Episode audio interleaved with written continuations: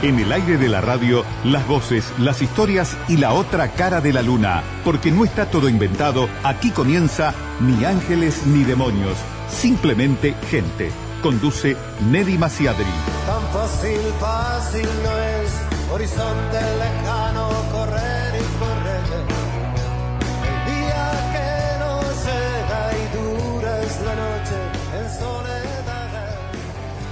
Hola, hola, hola, bienvenidos. Hoy nos pone al aire Walter Rubanoli, en producción Rodrigo Portillo. Qué lindo, ¿eh? Qué lindo reencontrarnos cada semana con ustedes que se comunican a través de simplemente gente arroba gmail.com 099-701-990 y por las redes sociales Facebook e Instagram como Ángeles Uruguay.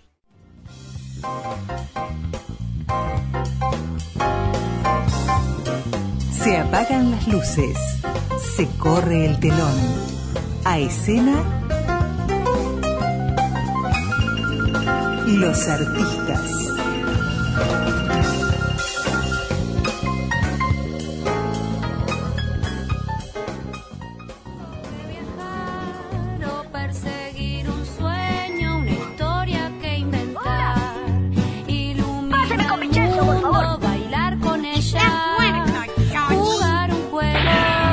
Siento una voz.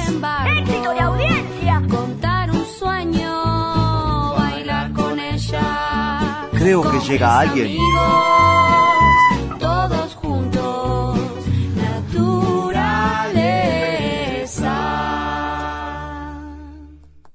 Bueno, y tenemos el placer de tener no solamente a un gran actor y director, sino a un gran amigo de esta casa que ya nos ha visitado en varias ocasiones y ahora, bueno, con las vacaciones de primavera se viene con un espectáculo renovado. Estamos recibiendo a Rodrigo Españolo. Muchas gracias, Rodrigo, por acompañarnos nuevamente. ¿Cómo estás? Muy bien, Eddie. Un placer enorme estar acá contigo eh, y muchas gracias a ustedes por el espacio.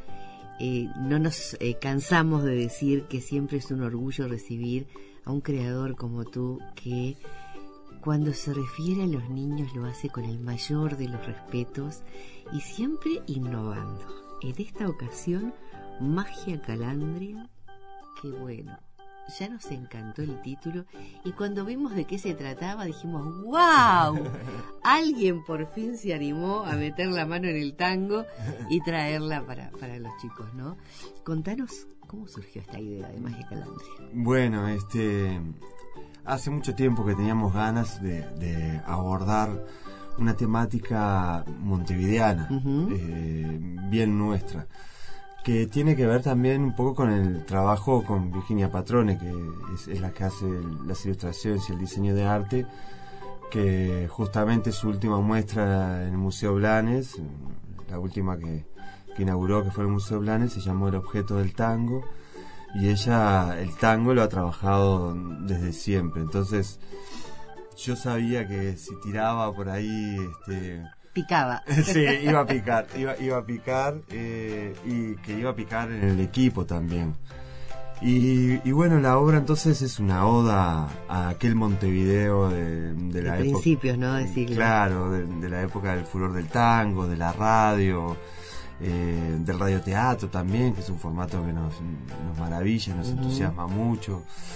Y, y un reconocimiento a, a un poco a esa época tan mestiza en la que era normal tener este a- ser recién llegado o tener a alguien que recién llegaba Claro. en un barco eh, bueno también como estaba se estaba adaptando el mestizaje de alguna manera se daba el mestizaje más indígena ¿no? Eh, y, y africano la mezcla de los ritmos el candombe cómo influenciaban el tango la milonga eh, y también al mismo tiempo intelectualmente, en una época muy ávida intelectualmente, y se daba un bicicleteo entre Buenos Aires y Montevideo que Permanente. eran un tren Sí, y era sí, una locomotora sí, que iban bárbaro y, y era una visión muy interesante que dejó muy- muchas cosas, Con mucha riqueza. ¿no? mucha riqueza, claro, que es parte de lo que es Montevideo hoy, que- Claro, claro. que la vemos por todos lados.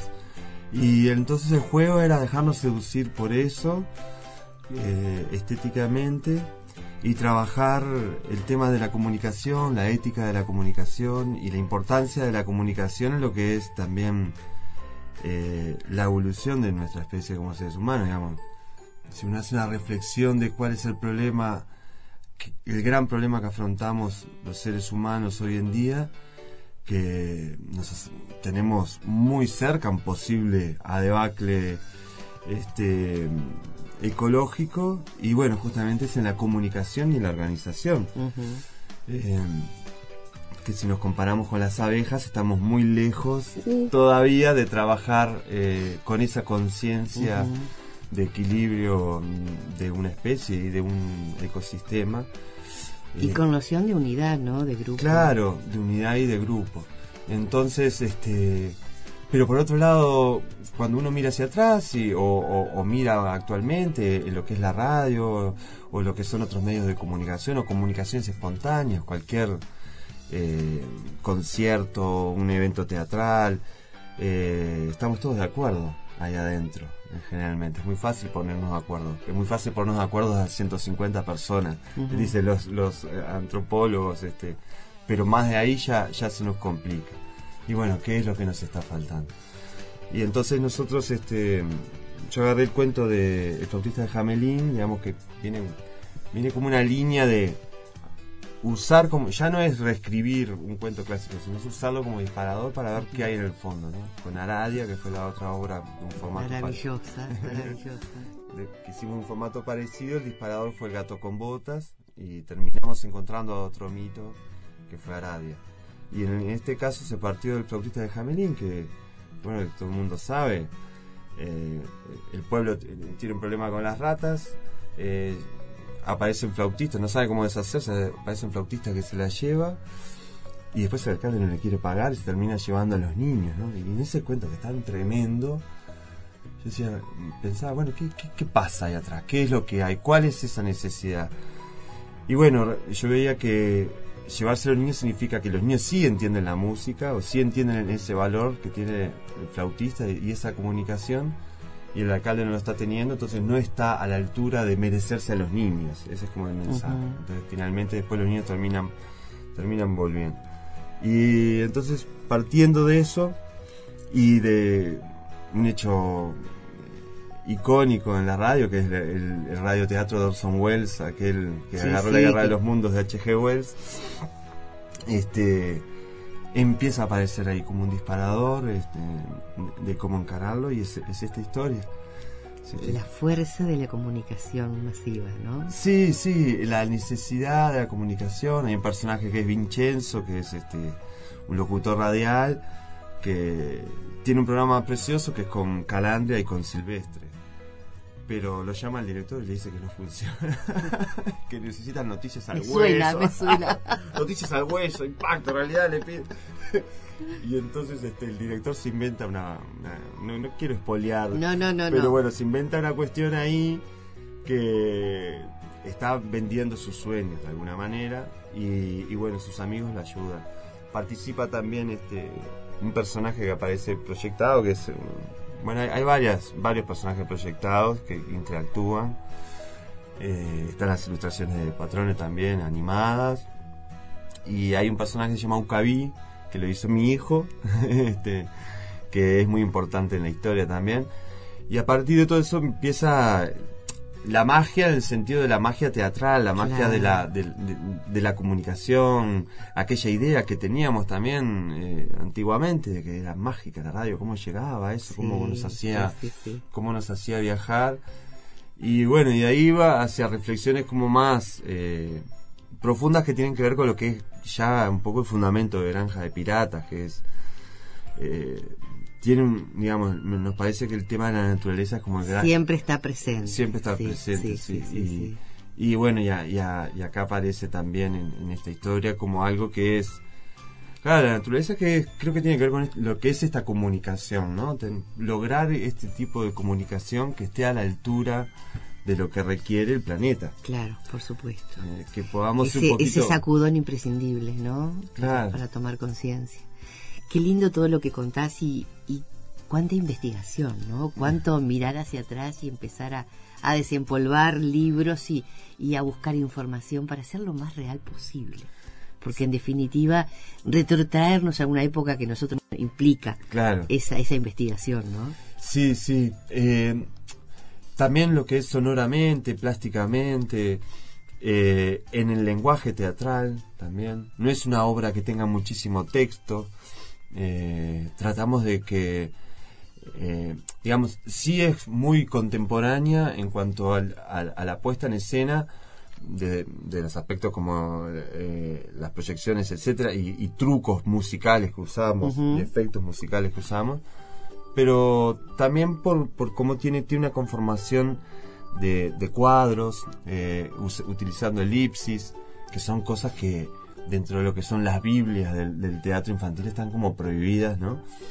Y que después de hacer varias obras y con los años, uno, uno se permite romper algunos manuales Claro. porque sabes que en realidad no es así. Los niños entienden mucho más. Por supuesto, y siempre vamos a lo mismo, ¿no?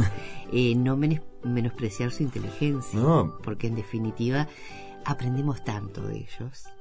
Totalmente, yo creo que tenemos muchísimo más para aprender de ellos que ellos de nosotros, lo cual no quiere decir que nos evite la responsabilidad de enseñarles No, lo no, que por les tenemos que supuesto, enseñar, pero pero sin duda este la espontaneidad, eh, eh, la receptividad, la permeabilidad ah, hacia el lenguaje abstracto que tienen los niños eh, es imponente. Yo creo que un adulto que no se abre a eso carga con una cruz tremenda porque eh, es como andar con, con, Sí, eh, sí, sí, sí, con sí. los ojos un poco tapados. Es que creo que la evolución marca como el encasillamiento, ¿no? A medida que vamos creciendo, necesitamos un formato y un título para cada cosa y nos metemos ahí y de ahí no salimos. Sí, sí. Entonces aprender de ellos es maravilloso. Sí, viste cómo nos, nos cuesta a los adultos eh, diferenciar lo que es la disciplina de lo que es el rigor o, o- o- o lo que es este estar pilas de, de estar tensos. Este, qué, qué fácil que nos confundimos, qué fácil sí, que, nos, sí. que nos estresamos eh, y, y con qué facilidad sucede a los adultos que perdemos un poco la, la noción de las prioridades. Y bueno, tener esa comunicación con los niños y ese oído atento este, a los niños nos hace entender un poco qué es lo importante también y dónde tenemos que, que mejorar. Claro. Este, por eso, para nosotros no, no, no existe el teatro para niños o la música para niños. Es familiar y, y, y bueno, es una cosa recíproca. es ahí Claro, donde encontramos claro. un poco la, la energía de, de todo esto. Y cuando nosotros vemos a un artista que tiene la posibilidad en determinado momento de su carrera de subir al escenario con su hijo, ya sea cantando, tocando un instrumento, qué maravilla cuando este hombre está contando con el apoyo familiar y además su hijo se involucra. Porque me parece genial, maravilloso que esté metido en la obra, que él haya dado su idea, que haya participado. Contanos un poquito. Él, él participa eh, filmado, eh, no en vivo porque me parecía demasiado Sí. enfrentarlo a... ¿Cuántos- ¿Cuántos años tiene ahora? Él tiene siete. siete. Él tiene siete. Es muy chiquito. Pero además hace un papel que es fundamental, creo que cierra mucho con un poco lo que es... eh, tiene una importancia muy grande en esta obra el puerto. Eh, Ay, la llegada de los inmigrantes. sí, y la vista del puerto, del puerto de Montevideo, la vista hacia el cerro, la- lo que es el Claro, cruzar la bahía del cerro. claro, que es lo que primero que se Sí, ve, ¿no? este, y, y ahí mi, mi tatarabuelo, que era un genovés, por el lado de los patrones, que era navegante, lo navegaba todo el tiempo y, y- y tenía como una pequeña flotilla de, de barcos que hacían fletes por el río Uruguay hasta allá, hasta Río Grande. Y mi bisabuelo se crió con él, trabajando con él, y ya de veterano, este, Luigi Patrone se puso a, a competir y era un fenómeno, porque había aprendido con ese tatarabuelo. Y entonces Filipo eh, tiene esa herencia genovesa también, y él hace justamente un niño que es navegante. Y, y este, este verano tuvo algunas clasecitas de Optimist allá en La Paloma, y, entonces se, en- se enganchó Y bueno, imagínate, tuvo que hacer con gorra de capitán, hacer, de navegante. Fascinado, fascinado. Le salió barro. Y al mismo tiempo yo le estaba mandando dibujos a mi madre, que es Virginia Patrone, que es la, la ilustradora, eh, que eran fotos de Filipo para que ella generara dibujos a partir de eso, para hacer unas breves animaciones. Y digo, "Ta, esta mezcla de sangre no, no puede fallar. Pero por favor, todas las generaciones involucradas, ¿no? Y, y además, digamos, toda la, la preproducción del espectáculo yo la generé donde ahora tengo montada la, la oficinita que es en la casa de mi madre, que ella está viviendo en, en Barcelona, va y viene, pero ahora está allá. Y, la, y a la casa de mi madre le dicen el Perla Negra, este hay un juego con, con los piratas. Sí. Y mientras yo estaba escribiendo, ahí tenía una foto de mi bisabuelo con gorra de capitán. Entonces, bueno, digo, este Por todos lados. por todos lados, de alguna manera también ha- habla de lo que son mis raíces, es decir, está, está ese lado eh, ¿Cuántos, personal. ¿Cuántos se sienten identificados, no?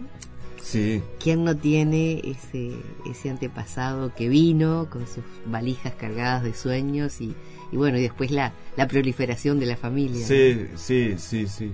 Te propongo hacer una pausa y seguimos. Como no, un placer. Si tengo que viajar o perseguir un sueño,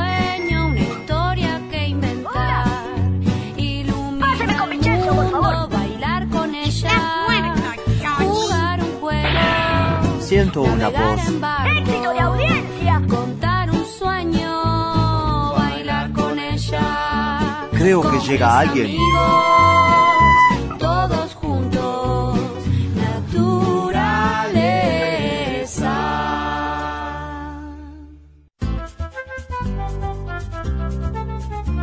Porque no todo está inventado y hay muchas historias que contar. Ni ángeles ni demonios.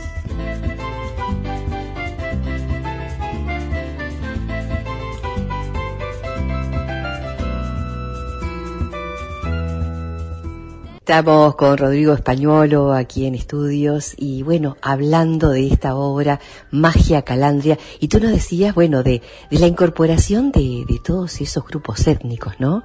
Eh, tal cual. eh, también están, aparecen bastante los indios, que para mí es, es como, yo tengo una parte india chica, supongo que un octavo o un dieciséisavo, pero eh, sí le doy un valor importante porque creo que, creo realmente en que Latinoamérica todavía, todavía necesita encontrar una identidad propia y liberada de lo Sí, que sí, es el sí. eurocentrismo. eh, y, y me parece fundamental la incidencia nativa en, en- en encontrar nuestra cultura. Entonces eso también tratamos de que se- estuviera plasmado con humildad desde nuestra perspectiva. Eh, y claro, lógicamente, eh, un, un conglomerado eh, étnico como el nuestro es muy difícil que estemos todos representados, ¿no? Claro, pero sí tratamos pero- de darle una mirada personal con cierta cuestión abarcativa. En nuestro país concretamente, hasta hace muy poco tiempo, en los censos, no estaba la opción de decir eh, autóctono Ah, origen. sí, sí, sí. Y la gente tampoco eh, tenía una, una instancia de investigación a ver hasta dónde y, y si realmente eh, había algún antepasado. Entonces me parece que, que son caminos que hay que ir caminando, ¿no? Sí, sí, tal cual. Eh, es un aporte más, el, el genético, que para mí no es defini- definido, digamos, no, no define, quiero decir, lo que es encontrar nuestra cultura que tiene que ser realmente más mestiza, pero sí es fundamental reconocerlo. Nosotros con la huella de SP, que fue un proyecto que hicimos Ujú. con, con, con Lucía, con Llevando Cruz, con Sergio Gorfain, hicimos todo ese recorrido y, y- está bueno ver que hay cosas que han avanzado de, de esa cuando nosotros hicimos la investigación me acuerdo estaba eh, Gianotti que es una antropóloga haciendo una investigación sobre cerritos de indios. Eso mm, se terminó digamos, realmente lo pudo culminar todo ese periodo de investigación y siguió investigando. Se publicó un libro con ilustraciones para niños súper lindo el otro día vi la noticia de que Mónica Sansa había conseguido presupuesto para continuar este, toda una investigación que está haciendo eh, de, de justamente de la ascendencia, eh, eh, a, partir de, no me acuerdo si era el ADN o bueno, este, y bueno, y que eso pueda estar a disposición de la población, ayuda, ayuda. Y nosotros tenemos esa particularidad que la hemos ocultado y diezmado mucho a nuestra ascendencia indígena, pero no hay otros países de América que tienen una presencia enorme, y pero está diezmada desde, bueno, mira Sí, sí, Brasil. sí, sí, sí, sí. Este, Este proyecto tuvo el apoyo del Fondo de Fortalecimiento para Sí. Genial. genial. es un espaldarazo importantísimo. No, fundamental, fundamental. Este, es muy difícil producir con un equipo profesional en, en- en, eh, con el compromiso de todos si, si no si no hay una, Sí, financiación sí, sí. este porque bueno, siem- igual digo nosotros con Granjas de Piratas todos los, o la mayoría de los espectáculos más de banda que hemos hecho los hicimos sin, sin financiación eh, y lo hacemos igual. Lo que pasa es que bueno, los tiempos son otros, las Claro, cuestiones- y no puedes hacer siempre de esos espectáculos. Precisas un poco Por este, supuesto. de los otros para poder, bueno, parás todo y le dedicas eh, los meses necesarios a eso para, para que salga. Estamos charlando con Rodrigo Españolo con este proyecto maravilloso que se viene a partir del 14 de septiembre y hasta él. Eh, no me acuerdo exactamente. Lo que sí sé es que vamos, estrenamos el 14 y luego seguimos algunos fines de semana más. No me acuerdo si son tres o cuatro fines de semana más que seguimos en el Galpón. Me parece que está buenísimo. ¿Va a ser dónde? Es en la sala Tahualpa del Teatro Galpón, que es una sala hermosa en el sentido de que hay una gran proximidad que tiene el público con, con la escena y eso genera un ambiente íntimo que permite penetrar muy bien dentro de lo que es la, la obra. Claro, claro.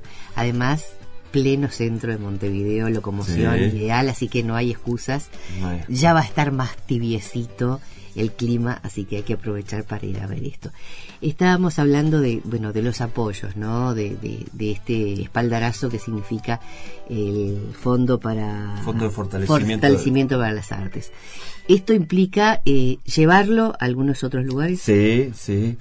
Eh, parte del compromiso con el, el Fondo de Fortalecimiento es hacer las funciones descentralizadas, que Ujú. se llaman, que son funciones por los barrios.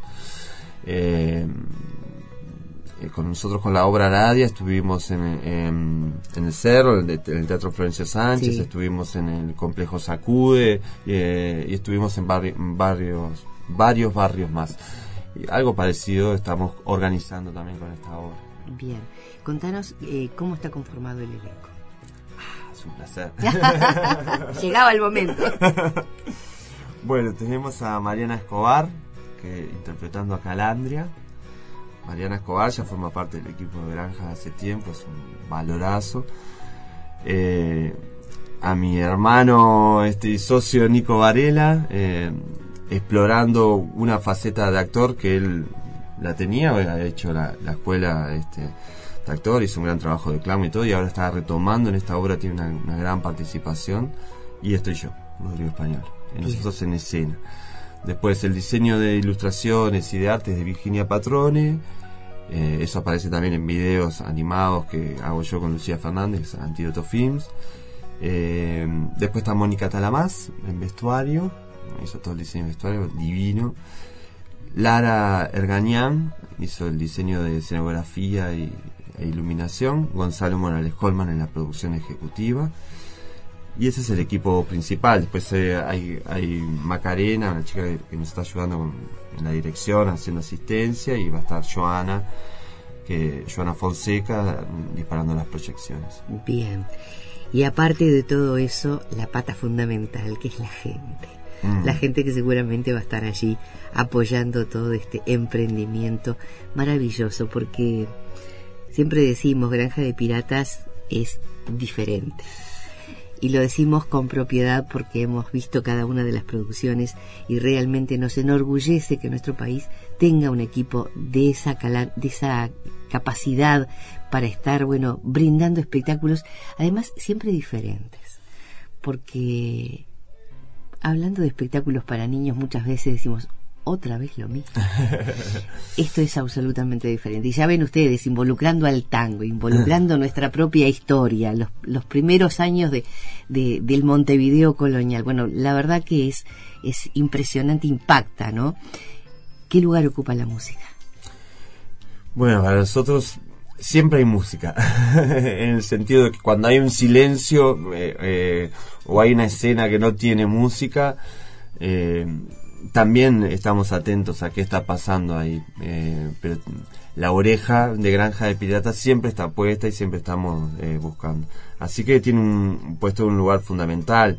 Acá además, bueno, nos permitimos experimentar con cosas muy acústicas, muy de la época, con eh, música más tipo electrónica eh, o cinematográfica. Mm, Ya van a ver, ya van a ver. pero, pero, pero sí, ayer mirábamos con, sobre todo con Nico, que nos encargamos más de toda la parte instrumental, ¿no? Y mirábamos que habíamos montado todo lo que teníamos de música en, en el escenario y decíamos, eh, como, como sucede en los espectáculos de granja de piratas, nos, nos- nos ingeniamos para que sea un mercachifle. Ahí había chiches por todos lados. Claro, porque va sumando un cencer, una melódica, la verdulera, la guitarra, el guitarrón, la mandolina, este, las teclas con los sonidos de cuerdas que los pasamos por la computadora, eh, las bases, qué, los cables, el armonizador, el- y bueno, y se va armando. Desde que dijeron vamos a hacer magia calandria hasta el día de hoy, ¿cuánto tiempo? Bueno, eh, no sabíamos que se iba a llamar Magia Calandria, pero nosotros ya sabíamos, en el verano estábamos pensando en, en un espectáculo por, esta vía. Eh, después del verano ya se- empezaron a quedar como armadas las bases de lo que es el espectáculo y el primer diseño. Y después tuvimos ese paréntesis grande de que fue la presentación de Granja de Piratas Electroacústica en la Cita Claro, Rosa. que- que quedamos sumamente contentos con el resultado. Eh, sabíamos también por dónde iba ese espectáculo, pero merecía toda la atención. Entonces eso nos, nos volcó Sí. este, de lleno ahí, que fue un paréntesis grande, hasta que terminaron las vacaciones de julio. Y ahí había que meterle, meterle, meterle de- un intensivo de, de magia calandria. Que bueno, que también ese paréntesis en el medio hay, hay cosas que maduran, y, viste que a veces cuando retomás el proyecto después de, de un tiempo, dos meses que fue lo de electroacústica, eh, eh, se te aclara un montón de cosas. y Claro, bueno, claro, y, ahí- claro. y ahí desde, desde que terminamos en mediados de julio, tam- ya en julio empezamos con los ensayos, medio en paralelo, y desde que terminaron las vacaciones fue a full. Estoy con unas ganas de ir a verlo. Ah, qué bueno, te Sinceramente, porque eh, ustedes tienen que escuchar a Rodrigo y tienen que verlo, porque emana una energía impresionante que realmente entusiasma y da ganas de estar allí, de ver todo lo que pasó por esa cabeza y cómo se plasmó definitivamente. El agradecimiento siempre a todo el equipo, ¿no? Porque cada uno de ellos es fundamental y ocupan un lugar eh, intransferible para todo lo que están haciendo. Y bueno, como decíamos, la, la pata fundamental va a ser la gente, la gente que va a estar acompañando allí, llevando a sus chicos a ver este espectáculo. Te agradecemos muchísimo que hayas venido a contarnos todo esto, nos encantó, la, la idea me parece genial. Y bueno, seguramente va a ser con lleno total todas las funciones que tienen previstas en la sala Atahualpa del Teatro del Galpón para no perdérselo. Magia, Calandria. Y bueno, Rodrigo, siempre te esperamos. Eh, muchísimas gracias, Neddy. Quiero solo recordarle a la gente que hay promoción con Bro, 2x1 y algunas promociones más. Entren al link que ahí eh, está todo. Y los esperamos, que es como decís vos, tal cual, se termina eh, de completar cuando están ustedes ahí. Por supuesto. Gracias. A ti, Neddy, un gusto. Si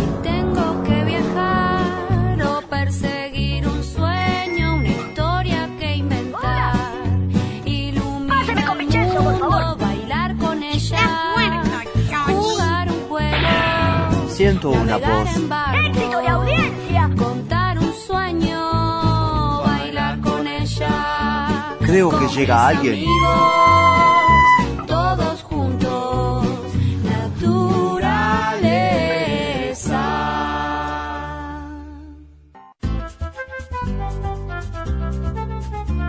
Porque no todo está inventado y hay muchas historias que contar. Ni ángeles ni demonios.